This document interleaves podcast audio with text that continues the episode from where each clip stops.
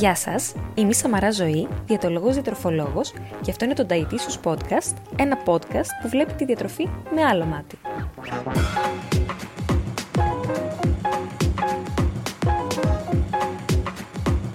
Στόχος μου είναι μέσα από κάθε επεισόδιο του Dietitious Podcast να ταυτιστείτε, να διαφωνήσετε, να προβληματιστείτε και να εμπλουτίσετε τις γνώσεις σας για τη διατροφή.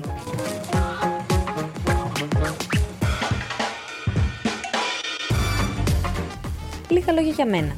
Είμαι διαιτολόγος διατροφολόγο, τυχιούχος Χαρκοπίου Πανεπιστημίου, με μεταπτυχιακό στη διατροφή και άσκηση και με εξειδίκευση στις διατροφικές διαταραχές.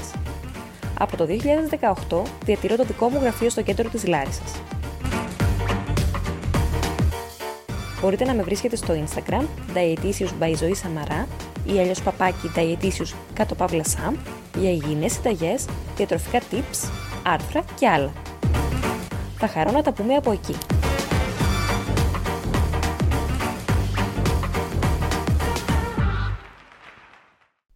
Γεια σας, καλώς ήρθατε στο δεύτερο επεισόδιο της δεύτερης σεζόν του Dietitious Podcast και σήμερα σας έχω μια έκπληξη. Θα έχουμε μαζί μας και τον αγαπημένο σας συμπαρουσιαστή γιατί θα μιλήσουμε για ένα θέμα που έχει βασανίσει πολύ και τον ίδιο οπότε θα ήταν ωραίο να ακούσουμε και τη δική του εμπειρία πάνω σε αυτό.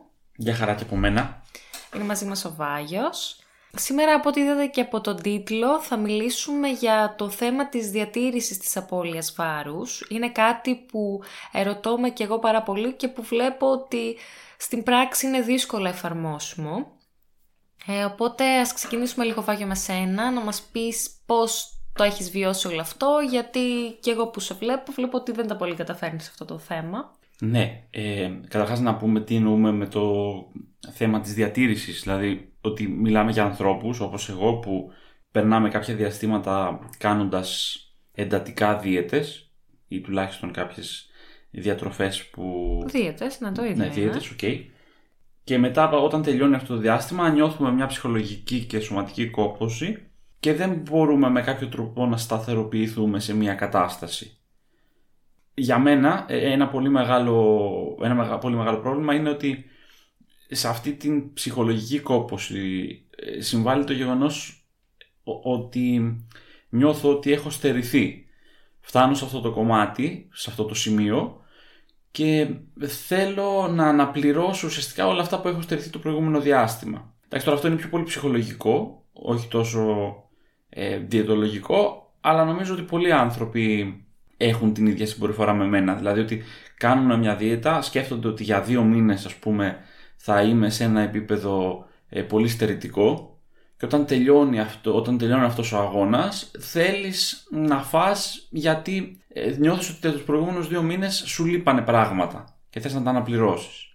Εσύ που εντοπίζεις το λάθος σου σε όλο αυτό, θεωρείς ότι κάνεις κάπου λάθος σε όλη αυτή τη διαδικασία; Κοίτα, εγώ επειδή έχουμε συζητήσει πολλές φορές μαζί για αυτό το πράγμα, ε, εντοπίζω το λάθος μου σε δύο, σε δύο σημεία.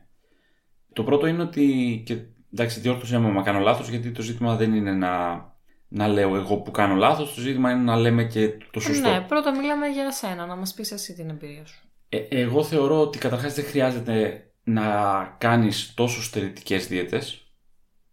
Κανένας, δηλαδή ότι θα πρέπει ο, όποιος θέλει να χάσει κιλά θα πρέπει να αποφασίζει ότι είναι καλύτερα να τα χάσει σε ένα μεγαλύτερο χρονικό διάστημα κάνοντας ε, μια διατροφή η οποία τουλάχιστον θα του, θα του καλύπτει τις ε, σημαντικές ανάγκες, δηλαδή δεν θα, δεν θα πεινάει. Ε, και δεύτερον θεωρώ ότι πρέπει κάποια στιγμή όλοι οι άνθρωποι να απομυθοποιήσουμε λίγο ε, την αξία που έχει το φαγητό στη ζωή μας. Εντάξει, είναι λίγο δύσκολο, να, το, να το κάνεις αυτό είναι, και βασικά είναι μια πολύ μεγάλη κουβέντα και φιλοσοφική και ψυχολογική για το τι σημαίνει το φαγητό και στην ελληνική κουλτούρα αλλά και στην παγκόσμια κουλτούρα γενικότερα.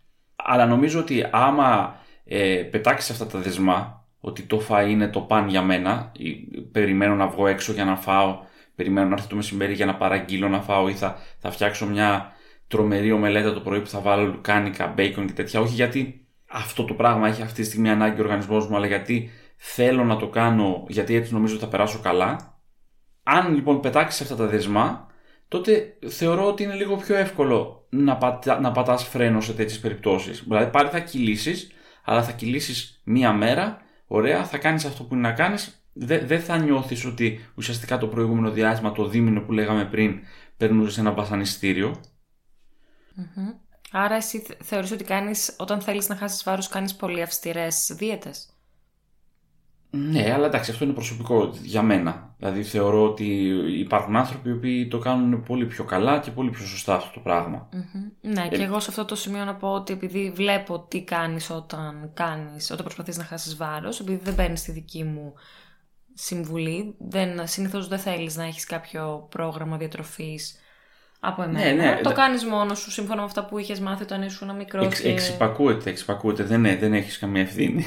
Ναι. στο Όχι, δεν το λέω γι' αυτό. Για να καταλάβει ο κόσμος ότι εννοούμε για μια πραγματικά στερετική δίαιτα. Να σας πω συγκεκριμένα τι τρώει ο Βάγιος όταν προσπαθεί να χάσει βάρος. Ξυπνάει το πρωί, μπορεί να φάει γάλα με δημητριακά, ένα πολύ μικρό μπολάκι. Μετά. Εντάξει, ξεφεύγω λίγο. Η αλήθεια είναι. Ε, δηλαδή, άντε, μπορεί να φας ένα μπολ δημητριακό δηλαδή, κανονικό. Α, συμφωνήσουμε ότι το, το, το, το, το πρωινό ίσω είναι το μεγαλύτερο Μπράβο, αυτό ακριβώς. Το πρωινό είναι. Καλά, πάλι είναι γάλα με δημητριακά, ένα μεγάλο μπολ. Μετά μπορεί να φας ένα φρουτοκιάμα, έτσι αν υπαρχει Το μεσημέρι θα φάει μια σαλάτα με λίγο κοτόπουλο ίσως. Ε, και μετά το βράδυ μπορεί να φάει ένα γιαουρτάκι και στο ενδιάμεσο θα έχει κάνει άσκηση crossfit σκληρή. Εντάξει, σκληρή τώρα θα μας ναι. ακούσεις κανένας κροσφυτά. Όχι, είναι σκληρή αφού το βλέπω. Και αυτό θα το κάνει ας πούμε για ένα-δύο μήνες και μετά άλλη περίοδος, αλλά λες και είναι ένας άλλος άνθρωπος μετά, γυρνάει στις πρώτερες συνήθειές του.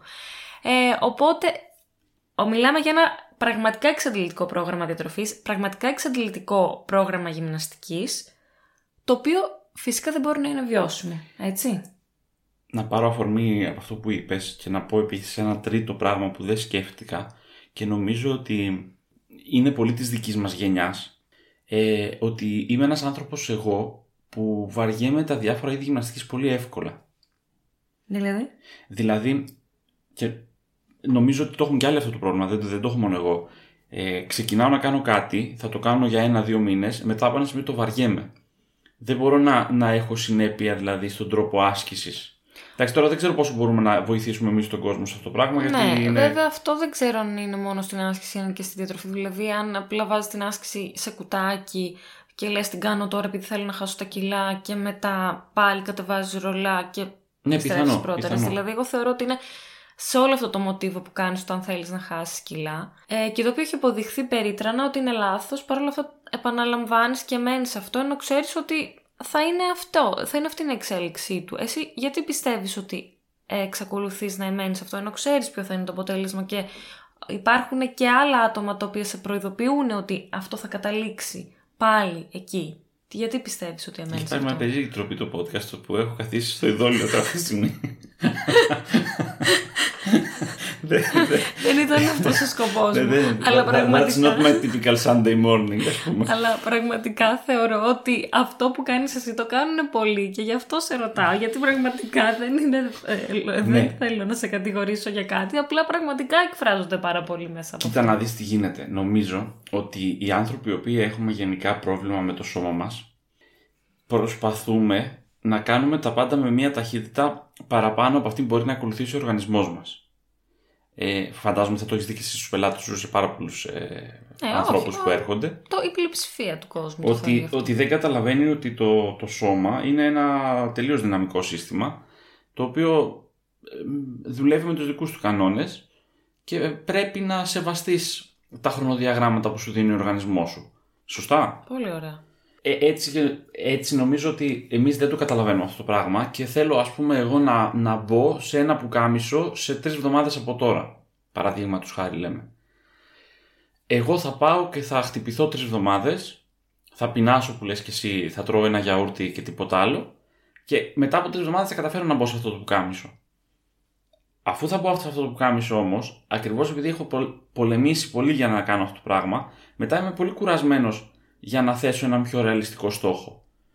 Ο, οπότε ξεκινάει ένας φαύλος κύκλος ο οποίος λέει ότι αφού μπήκε στο πουκάμισο τώρα φάει και στην, την επόμενη φορά που θες να, θα θες να φορέσεις ένα οποιοδήποτε πουκάμισο θα ξαναγίνει αυτό το πράγμα. Ναι, μα γιατί το κα... Μα αυτό σε ρωτάω. Γιατί το κάνεις αφού ξέρεις ότι είναι ένας φαύλος κύκλος. Γιατί επαναλαμβάνεις και επιμένεις να μπαίνεις σε αυτό το φαύλο κύκλο; Βέβαια, αυτό το, το τέτοιο μπορεί να είναι.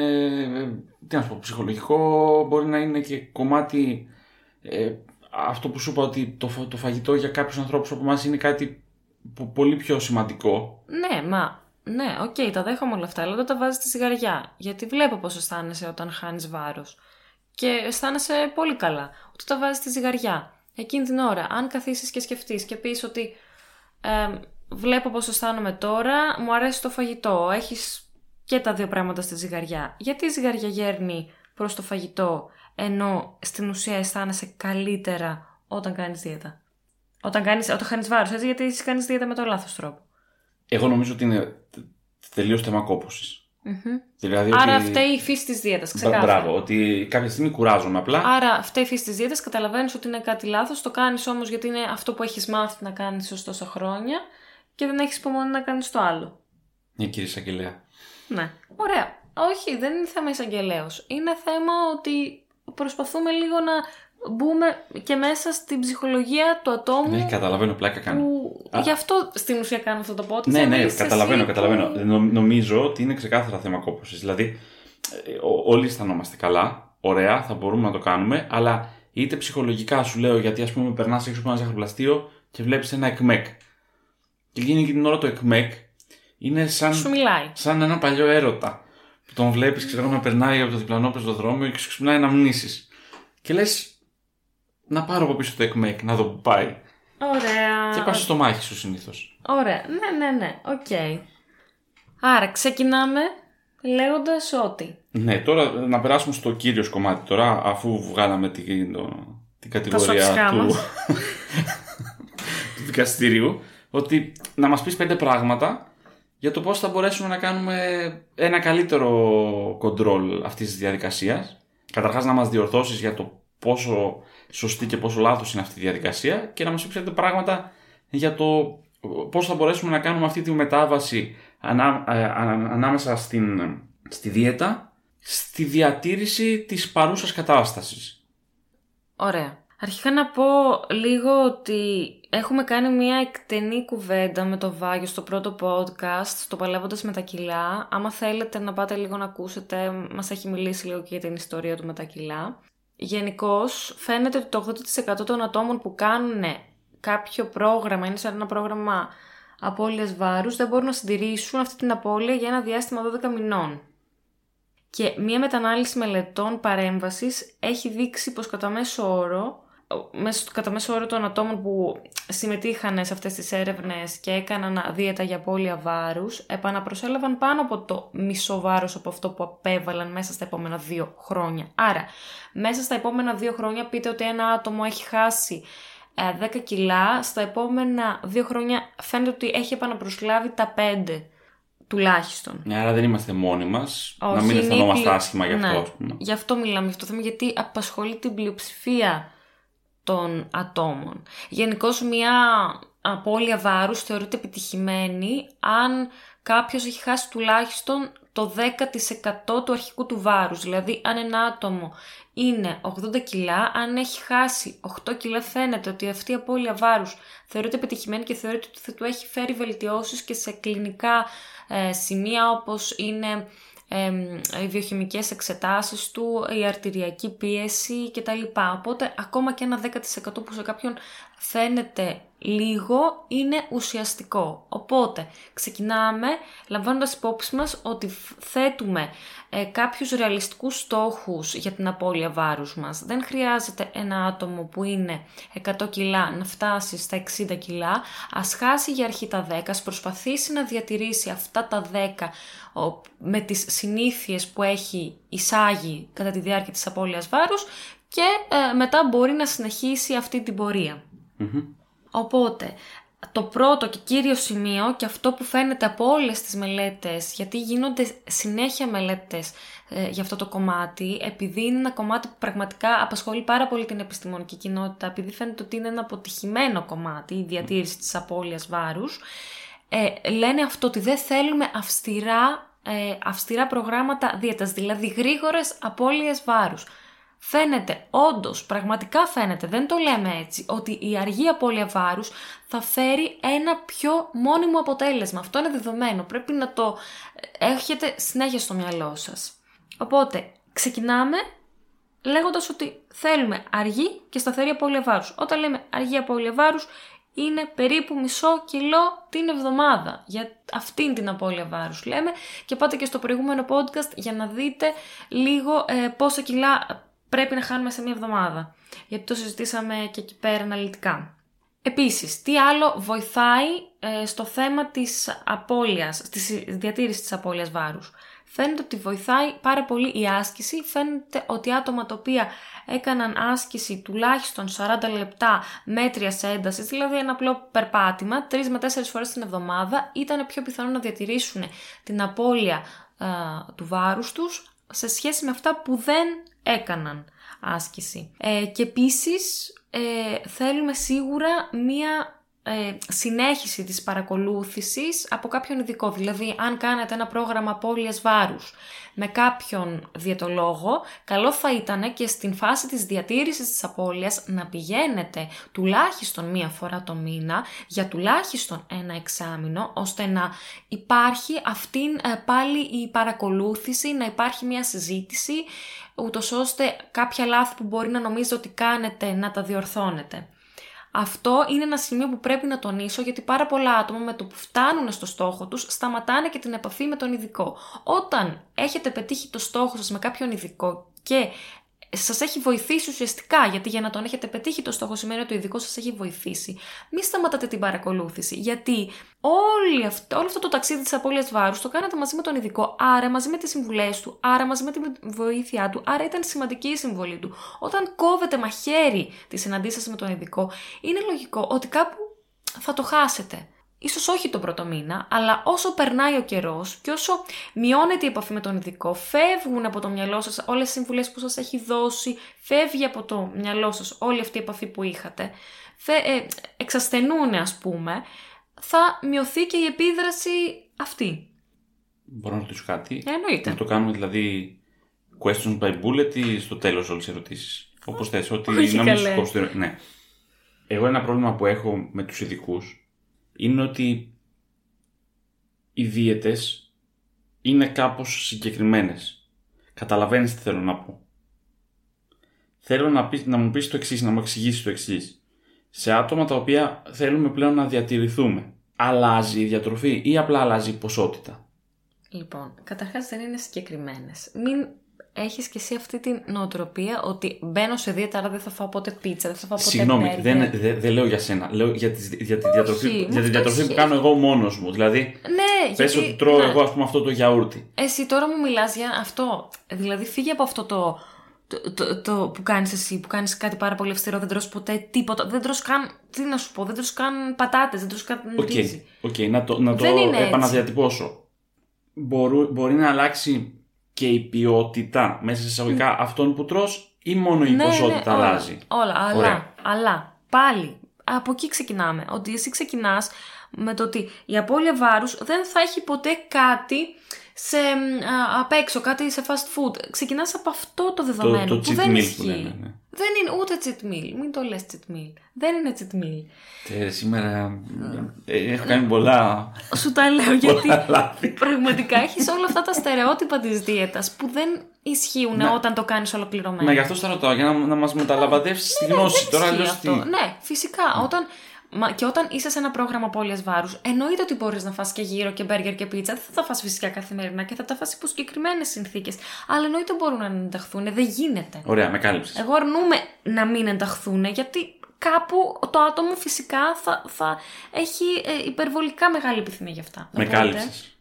στο κομμάτι της διατήρησης βάρους κρατάμε όλες τις, ε, κα- όλα τα καλά στοιχεία ας πούμε μιας διατροφής και φυσικά έχει και αυτά. Εμπλουτίζουμε με κάποια πράγματα. Ναι, εννοείται για να άμα ένα άτομο είναι στη φάση της απώλειας βάρους, για να μπει στη διατήρηση, δηλαδή για να σταματήσει να χάνει, θα πρέπει να αυξήσουμε λίγο τις θερμίδες. Και ιδανικά η βιβλιογραφία λέει ότι θέλουμε σταδιακή αύξηση των θερμίδων, δηλαδή αυξάνουμε ας πούμε στην αρχή κατά 200, έτσι ας πούμε είναι ένας γενικός κανόνας, βλέπουμε πώς πάει το άτομο και μετά συνεχίσουμε και προσθέτουμε και άλλες θερμίδες ανάλογα. Γι' αυτό και εγώ λέω ότι θέλει κανονικά μια παρακολούθηση από τον ειδικό, ώστε ο ειδικός να προσαρμόζει και το πρόγραμμα της ε, διατήρησης της απώλειας βάρους, όπως προσάρμοζε και το πρόγραμμα της απώλειας βάρους. Οκ, το έχω.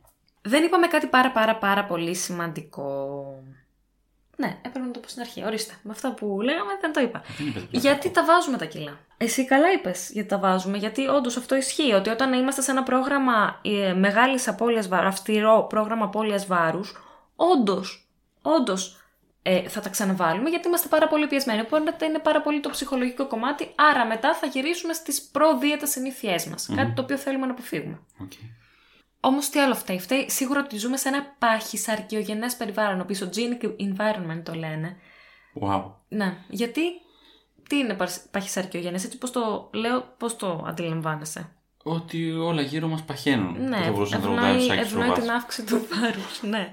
Ευνοεί την αύξηση του βάρους γιατί η- σκέψου, θα βγεις έξω για, για ένα καφέ και θα δεις από δίπλα σου να έχουν παραγγείλει pancakes από παραδίπλα μια ε, ομελετάρα τεράστια. Έλα, έλα, ας μην παίρνουμε σε λεπτομέρειες. Τώρα είναι, είναι δύσκολες ώρες αυτές. Ναι. Οπότε εκεί πέρα εσύ ε, πας να πιεις ένα καφέ ο οποίος θεωρητικά δεν α, θα συμβάλλει κάπως το καφέ. Ρίπα το καφέ αυτό.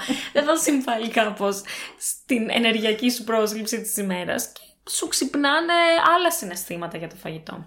Ε, θα ανοίξεις την τηλεόραση, θα ανοίξεις την τηλεόραση και θα δεις διαφήμιση για το τάδε κρουασάν, για την τάδε σοκολάτα. Οπότε εκεί ξαφνικά που εσύ είσαι χορτάτος, έχεις φάει το φαγητό σου και είσαι ok, ξαφνικά θα θέλεις να παραγγείλεις πάλι κάτι σε ε, γλυκό. Ε, Επίσης, οι δουλειές μας. Ποιος δεν κάνει πλέον καθιστική δουλειά; Δηλαδή, όσο και να πούμε ότι ασκούμαστε, όταν ένα τουλάχιστον οχτάωρο είμαστε καθισμένοι σε μια καρέκλα, ε, το άλλο οχτάωρο θεωρητικά κοιμόμαστε, ας το πούμε έτσι, και ε, όσο και να ασκούμαστε, δηλαδή και μία ώρα άσκηση να βάλουμε την, ε, μέσα στην ημέρα μας, κάνουμε μια καθιστική δουλειά. Ναι, ναι. Ε, με καθιστική ζωή γενικότερα, όχι μόνο δουλειά. Οπότε και αυτό είναι μέσα στο παχυσαρκιογενές ε, περιβάλλον που είπαμε. Οκ. Ε, αυτό είναι πάρα πολύ βασικό. Ε, άρα φαντάζομαι ότι ε, ένα αμέσως επόμενο πράγμα που μας συμβουλεύεις είναι ακριβώς το ότι επειδή όλη τη μέρα καθόμαστε, θα πρέπει με τον ένα ή με τον άλλο τρόπο να κάνουμε κάποια άσκηση. Να συνεχίσουμε να ασκούμαστε δηλαδή και μετά το πέρας Ναι. της δίαιτας. Ναι, ναι, ναι, ναι, ναι. Αυτό είναι πάρα πολύ βασικό. Ε, γιατί στη διατήρηση της απώλειας βάρους παίζει πάρα πολύ σημαντικό ρόλο η άσκηση. Γιατί, τι γίνεται; Πάλι που εδώ θα πούμε και για έναν, αν- άλλον έναν παράγοντα, συγγνώμη, ο οποίος συμβάλλει στο να μην μπορούμε να διατηρήσουμε τα κιλά που χάσαμε, που είναι οι μεταβολικές προσαρμογές που γίνονται στο σώμα μας. Γιατί φαίνεται ότι όσο χάνουμε βάρος και ειδικά Αυτά Όταν- τα μυστικιστικά θέλω να μας πεις. Αυτά, δηλαδή όχι... Ναι, δεν είναι μυστικό. ε, όσο χάνουμε βάρος, τι φαίνεται, ότι ειδικά όταν κάνουμε μια αυστηρή δίαιτα, τι γίνεται; Χάνουμε μυϊκή μάζα. Όταν χάνουμε μυϊκή μάζα, μειώνεται ο βασικός μεταβολικός ρυθμός μας, δηλαδή οι βασικές καύσεις που κάνει το σώμα μας για τις βασικές του μεταβολικές διεργασίες. Γιατί τι γίνεται; Ο μεταβολικός ιστός, ε, συγγνώμη, ο μυϊκός ιστός είναι μεταβολικά ενεργός, δηλαδή κάνει καύσεις όταν εσύ κάθεσαι. Ο λιπόδης ιστός, εν αντιθέσει, δεν κάνει τίποτα. Κάθεται εκεί. Ναι, οπότε εσύ όταν κάνεις μια αυστηρή δίαιτα και αν θα μου χάσεις σε ένα μήνα 6-7 κιλά, θα χάσεις πολύ μεταβολικό. Ε, Μ, μεταβολική. μυϊκό. Ε, αχ, ναι, μυϊκό ιστό μαζί. Ναι. Και αυτό θα έχει σαν συνέπεια να μειωθεί και ο μεταβολισμός σου. Άρα, νούμερο, νούμερο ένα εγώ θα έλεγα, για, νούμερο ένα λόγος για να μην κάνεις αυστηρή δίαιτα. Ε, επίσης, φαίνεται ότι όσο κάνεις μια αυστηρή δίαιτα και όσο χάνεις κιλά, φαίνεται ότι προσαρμόζεται το σώμα σου, αυτή είναι η μεταβολική προσαρμογή που κάνει, σε αυτές τις πιο χαμηλές θερμίδες, κάπως σαν να εξοικονομεί ενέργεια. Γι' αυτό είναι πολλές φορές το που λέμε ότι ε, κολλάω. Αυτό θα είναι θέμα ενός άλλου podcast. Αλλά τι κάνει το σώμα μας, βλέπει ότι του δίνουμε λίγη τροφή και προσαρμόζεται στις πιο ε, χαμηλές θερμίδες που του δίνουμε. Οκ. Άρα αυτές, αυτοί είναι για μένα οι τρεις βασικοί παράγοντες που ε, δυσχεραίνουν τη διατήρηση της απώλειας. Το παχυσαρκιογενές περιβάλλον, οι αυστηρές δίαιτες, πάρα πολύ σημαντικό, και μετά οι προσαρμογές που γίνονται στο σώμα μας. Δηλαδή η μείωση του μυϊκού ιστού και η μείωση του μεταβολισμού λόγω των αυστηρών διαιτών. Ε, να ρωτήσω κάτι. Ναι. Εντάξει τώρα είναι προσωπική απορία αυτή, αλλά θεωρώ, ότι- έχω παρατηρήσει μάλλον, ότι με βοηθάει πάρα πολύ το να πίνω νερό. Τις περιόδους στις οποίες δεν πίνω νερό, Μμμ. δυσκολεύομαι πάρα πολύ να προσαρμοστώ στην, στην κανονικότητα. Ε, Ναι. ναι, αυτό φαίνεται ότι βοηθάει και βοηθάει στη διατήρηση της απώλειας βάρους και ειδικότερα όταν μιλάμε για άτομα τα οποία δεν πίνουν καθόλου νερό, δηλαδή είναι αφιδατωμένα. Δεν θα συγκρίνω ένα άτομο το οποίο θα πιει 6 ποτήρια και μετά θα τα κάνει 10 και δεν θα έχει ιδιαίτερη διαφορά. Οκ. Αλλά ένα άτομο το οποίο πίνει ένα ποτήρι νερό και ενώ θα έπρεπε να πίνει 8, εκεί ναι, θα έχει ουσιαστική διαφορά και θα βοηθήσει και την απώλεια του βάρους του, αλλά και την διατήρηση της απώλειας του βάρους του. Οπότε η ενυδάτωση είναι πολύ βασική. Και πάλι επειδή σε ξέρω, καταλαβαίνω ότι και εσύ είσαι ένα άτομο το οποίο πίνει πολύ νερό σε περίοδους που δεν προσέχει. Ε, δεν πίνει- Ενώ ναι, αντίθε, δεν- αντίθετα ναι, στις όταν περιόδους που δεν προσέχεις πίνεις προσέχεις, πολύ. ναι, Ακριβώς. Οπότε αυτό που μου είπες και πιο πριν για την άσκηση να έχει πάρα πολύ σημασία, γιατί ναι φαίνεται ότι άτομα που το οποία έκαναν άσκηση όντως πήγαν καλύτερα. Και επίσης ε, φαίνεται ότι βοηθάει πολύ και η άσκηση με αντιστάσεις, γιατί βοηθάει στη διατήρηση του μυϊκού ιστού. Οκ. Και γι' αυτό θέλουμε όταν προσπαθούμε να χάσουμε κιλά να έχουμε και ε, ασκήσεις με αντιστάσεις μέσα εκτός από τις α, πιο αερόβιες. Και επίσης θέλουμε και επαρκή πρόσληψη πρωτεΐνης, όχι υπερβολική πρόσληψη πρωτεΐνης. Δεν θέλουμε δηλαδή πρωτεΐνη με συμπληρώματα, θέλουμε απλά σε αυτή την διατροφή που θα κάνουμε να έχουμε μια επαρκή πρόσληψη πρωτεΐνης για να αποφύγουμε την μείωση περαιτέρω μυϊκού ιστού. Οκ. Ε, επίσης ε, θέλουμε μία αυτοπαρακολούθηση, δηλαδή τακτικό ζύγισμα, αλλά όχι υπερβολικό. Εμένα δηλαδή... δεν με βοηθάει αυτό. Ναι, οκ, το δέχομαι, το Και δέχομαι. φαντάζομαι ότι και σε άλλο κόσμο έχουμε αυτό το κόμπλεξ ότι, Ναι, αλλά- ότι φοβόμαστε λίγο τη ζυγαριά. Εσύ πόσο, πόσο, ποιο ζύγισμα δεν σε βοηθάει, δηλαδή πόσο τακτικά θα ήθελες να ζυγίζεσαι. Ε, Άλλο, Ε, εντάξει, κοίτα, μια φορά την εβδομάδα, άμα πας και σε διαιτολόγο. Όχι, ε, όχι. Είναι... Όχι. φύγει από το στερεότυπο, εσύ πόσο θες. Εγώ ιδανικά θα ήθελα να ζυγίζω μια φορά το μήνα. Ναι. Είναι μια χαρά τακτικό ζύγισμα και αυτό. Υπάρχουν μελέτες που έχουν δείξει. Που έχουν ε, μελετήσει και το καθημερινό ζύγισμα και έχουν δείξει ότι ναι, μπορεί να είναι αποτελεσματικό στη διατήρηση της απώλειας βάρους. Ωστόσο, εγώ θεωρώ ότι είναι πάρα πολύ πιεστικό. Εγώ αυτό που θα σύστηνα είναι μία φορά στις 15 μέρες και μετά το άτομο μπορεί να παρακολουθηθεί και από τα ρούχα του, από το πώς νιώθει στη φυσική του κατάσταση, αν νιώθει καλύτερα ή χειρότερα, μπορούμε να ελέγξουμε το βάρος μας και με άλλες παραμέτρους, όχι μόνο με τη ζυγαριά. Οπότε φαίνεται ότι είναι μια αυτοπαρακολούθηση της κατάστασής μας βοηθάει. Και στα πλαίσια της αυτοπαρακολούθησης βοηθάει και το να κρατάμε ένα ημερολόγιο Τι ημέρα με το τι τρώμε. Όπου Σήμερα με φίλησε ο Γιωργάκης, ας πούμε, και είμαι 80 Αυτό, κιλά. αλλά στο φαγητό. ε, δηλαδή να γράφεις από το πρωί μέχρι το βράδυ τι έφαγες. Μπορεί να σου φαίνεται πολύ βαρετό, αλλά βοηθάει. Δεν δεν- δεν αμφιβάλλω. Εντάξει, είναι λίγο θέμα χρόνου βέβαια αυτό. Δηλαδή, Είδες, είδες, έχεις άμυνα. Έχεις άμυνα γιατί πάλι έχεις συνηθίσει σε αυτό. Αυστηρή δίαιτα, βάζω κιλά. Ενώ τώρα αυτά που σου λέω θέλουν ένα testing. αξιότιμη κυρία Ένορκη, με συγχωρείτε. Όχι, στο λέω γιατί πραγματικά το καταλαβαίνω ότι έχεις άμυνα, γιατί το βλέπω συχνά. Γιατί έχετε μάθει σε ένα συγκεκριμένο μοτίβο. Για να όμως, άμα συνεχίσετε με αυτό το συγκεκριμένο μοτίβο, θα καταλήγετε και στο ίδιο αποτέλεσμα. Οπότε τι θέλουμε, θέλουμε να εισάγουμε κάποια έτσι μικρά πραγματάκια ώστε να σας βοηθήσουν να διατηρήσετε τα κιλά που χάσατε. Να κάνω λίγο drive την κουβέντα και να ρωτήσω κάτι σημαντικό. Φαντάζομαι ότι οποιοδήποτε μπει σε αυτή τη διαδικασία ε, θα έχει στην αρχή κάποιες αυξομοιώσεις.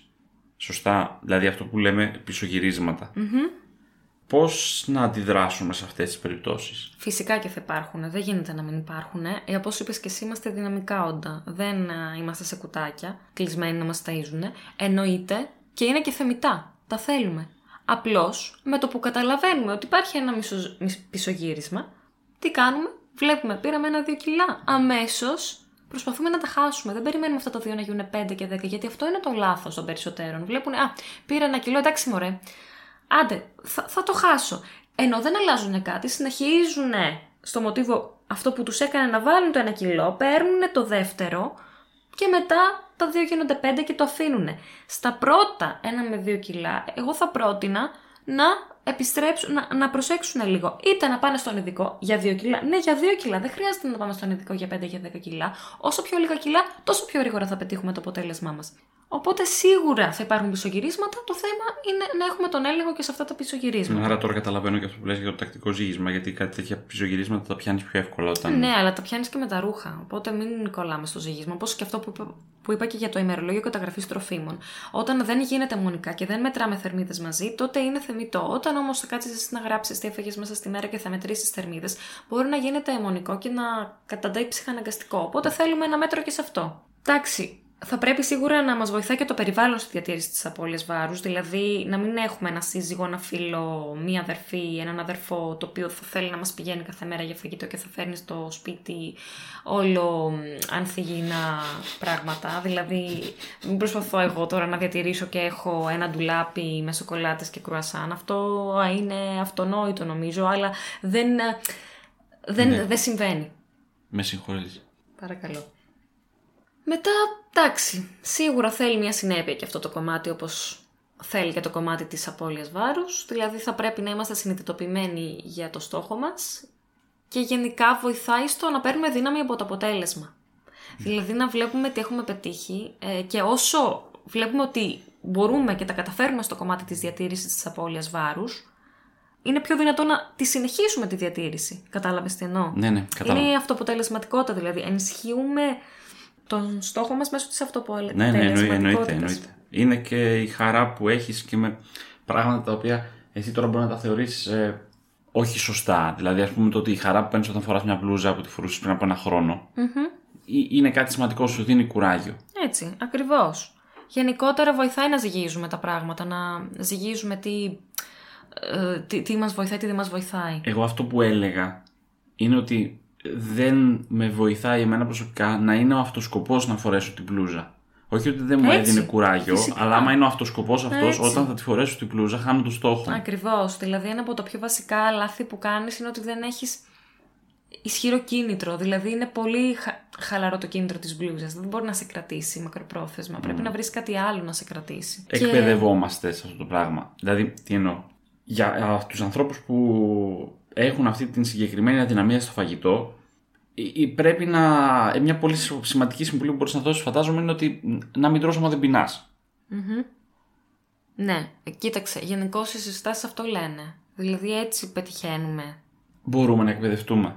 Δηλαδή, Ναι. τι, τι εννοώ. Εντάξει, προφανώς και πας και σου λέει κάποιος ότι αυτό δεν είναι καλό. Μην το κάνεις. Ναι. Εννοώ αυτοματοποιημένα ο οργανισμός μας φτάνει σε ένα σημείο που δεν έχει αυτού του είδους τις λιγούρες που λέμε. Ναι, φτάνει. Όταν Οκ. εσύ τον εμ, έχεις εκπαιδευτεί ένα μεγάλο χρονικό διάστημα, γιατί έχει περάσει και ένα διάστημα απώλειας βάρους και μετά μπαίνεις στη διατήρηση βάρους, έχεις εμ, μάθει πώς να τρως και λίγο έχεις ε, μάθει και τις ώρες που θα πεινάς και όντως αυτό φαίνεται ότι βοηθάει στο να έχεις λίγο πιο σταθερά γεύματα, βοηθάει και να ελέγχει την πείνα σου. Δηλαδή, συνήθως τι γίνεται, επειδή υπάρχουν αυτά τα κλασικά, το μοτίβο των πέντε γεμάτων, το οποίο δεν είναι απαραίτητα εφαρμόσιμο για όλους. Συνήθως όταν τρώμε ε, πρωινό, όταν έρχεται η ώρα του δεκατιανού, είναι όντως η ώρα που πεινάμε. Και αυτό φαίνεται ότι βοηθάει. Δηλαδή, εκείνη η ώρα που πεινάμε, τρώμε, άρα εκπαιδευόμαστε και σε αυτό. Φαίνεται ότι υπάρχει καλύτερη ρύθμιση των ορμονών γκρελίνη και λεπτίνη, που είναι ε, ανορεξιογόνος και ορεξιογόνος αντίστοιχα Ε, ναι, και σε έχασα γιατί δεν τα ξέρω. ναι, εντάξει, δεν. α, Απλά ναι, φαίνεται και φαίνεται ότι βοηθάει στη διατήρηση της απώλειας βάρους όντως να τρώμε σε απόκριση του αισθήματος της πείνας και του κορεσμού. Δηλαδή, να σταματάμε όταν βλέπουμε ότι έχουμε φτάσει σε ένα επίπεδο κορεσμού και να τρώμε όταν φαίνεται ότι έχουμε ξεκινήσει ε, να πεινάμε αρκετά. Οκ. Ε, και με... είπαμε τώρα για τη διατήρηση. Πολύ σημαντικό να πούμε να, να ονομάσουμε ας πούμε, αυτό το φαινόμενο που περιγράφουμε όλη αυτή την ώρα φαινόμενο γιογιό. Το έχεις ακούσει. Παίρνω χάνω, Όχι, παίρνω χάνω. αλλά είναι πολύ ενδιαφέρον. Ναι, Ναι, αυτό το ότι βάζω χάνω κιλά ονομάζεται φαινόμενο γιογιό. οκ. Ε, και είναι χειρότερο από το να έχει κάποιος σταθερά αυξημένο σωματικό βάρος. Κατάλαβες το να χάνει Ναι. και να βάζει. Γιατί φαίνεται ότι έχει χειρότερες επιδράσεις στην υγεία του. Δηλαδή, φαίνεται ότι τα άτομα που χάνουν και βάζουν βάρος έχουν χειρότερη αρτηριακή πίεση, χειρότερες τιμές χολυστερόλης. Οπότε αυτό θέλουμε να αποφύγουμε με όλα αυτά που περιγράφουμε σήμερα. οκ. Αυτό, ας πούμε, που κάνεις εσύ. Είναι φαινόμενο γιογιό. Ναι. Γιογιό αυτό που είναι. που, Ναι, που γι' αυτό παίζεις, ονομάζεται όχι αυτό που πάνε τα παιδάκια. Και... Ναι, ναι, ναι. ναι Οκ. αυτό. Κάποια ερώτηση; Ε, όχι, με κάλυψες. Έτσι κι αλλιώς σε διέκοπτα και έκανα τις ερωτήσεις κλασικά Όχι, καλά έκανες. μέσα στη ροή. Εντάξει, θεωρώ ότι είναι, είναι πολύ κουραστικό για κάποιους ανθρώπους που χάνουμε και παίρνουμε και χάνουμε και παίρνουμε και χάνουμε και παίρνουμε. Και γι' αυτό οι ερωτήσεις μου πιο πολύ είχαν να κάνουν με το άμα ο, ο οργανισμός μπορεί να μπει σε μια σειρά. Γιατί Να σε ρωτήσω εγώ τώρα κάτι για αυτό που είπες τώρα που είναι κουραστικό. Πόσο καιρό θεωρείς ότι χρη- πέ- πρέπει κάποιος να κάνει διατήρηση του βάρους του; θεωρητικά είναι ζωή μετά. Ναι, μπράβο. Γιατί Ε, ναι, εντάξει, σε αυτό πόσο Έτσι. κουραστικό είναι. Δηλαδή Δεν να σκεφτείς είναι. ότι. Ναι, περίμενε, περίμενε. Δεν είναι. Δεν είναι. δια- Συμφωνώ. Α- απλά ε- είναι κουραστική η σκέψη. Είναι, είναι τρομακτική η Γιατί σκέψη. από τη στιγμή που σου λέω ότι στη διατήρηση τα τρως όλα απλά βάζεις ένα, μια άλλη φιλοσοφία στη ζωή σου ότι τρώω τόσο στεναχορταίνω. Κατάλαβες, εσύ έχεις στο μυαλό σου τώρα τη διατήρηση ότι δεν θα φας ποτέ απ' έξω. Δεν θα φας ποτέ γλυκό. Ναι. Τι, κατάλαβες, η διατήρηση δεν είναι κάτι εξωπραγματικό. Είναι μια φυσιολογική διατροφή ακούγοντας το σώμα σου. Δηλαδή, πραγματικά είναι αυτό. Όταν κάνεις το αντίθετο, δεν ακούς το σώμα σου. Το πιέζεις να φάει πράγματα τα οποία δεν τα χρειάζεται κάθε μέρα σίγουρα. Δεν θα χρειαστεί κάποιος. Ε, Κανένας δεν χρειάζεται να τρώει κάθε μέρα γλυκά σε μεγάλες ποσότητες, έτσι. Κανένας δεν χρειαστεί να φάει κάθε μέρα γύρο ή μπέργκερ ή ναι. και γενικά να πούμε ότι και από μελέτες έχει φανεί ότι η μεσογειακή δίαιτα είναι η πιο βιώσιμη, η- από τις καλύτερα βιώσιμες δίαιτες μακροπρόθεσμα. Η βούτα στη σαλάτα με το λάδι. Ναι, πάλι είδες. Λες της λάθο εκδοχής της μεσογειακής. Νομίζω το καλύψαμε το θέμα. Άλλη μια μαχαίρια. Στην καρδιά, ναι. Ε, νομίζω το καλύψαμε το θέμα. Ε, θα χαρώ να δω και τις δικές σας ερωτήσεις ή τις δικές σας παρατηρήσεις. Ε, μπορείτε να ακούτε τα podcast, τα τέτοιου podcast στο Spotify, στο Google Podcast, στα Apple Podcast και στο Simplecast. Και φυσικά μπορείτε να με ακολουθήσετε στο Instagram παπάκι Dietitious κάτω παύλα Sam για υγιεινές συνταγές, tips και πολλά άλλα, όπως λέω και στην αρχή. Ευχαριστούμε πάρα πολύ Βάγιο Να είστε καλά. Εγώ ευχαριστώ. και θα τα πούμε σε ένα επόμενο podcast. Γεια, Γεια σας! χαρά.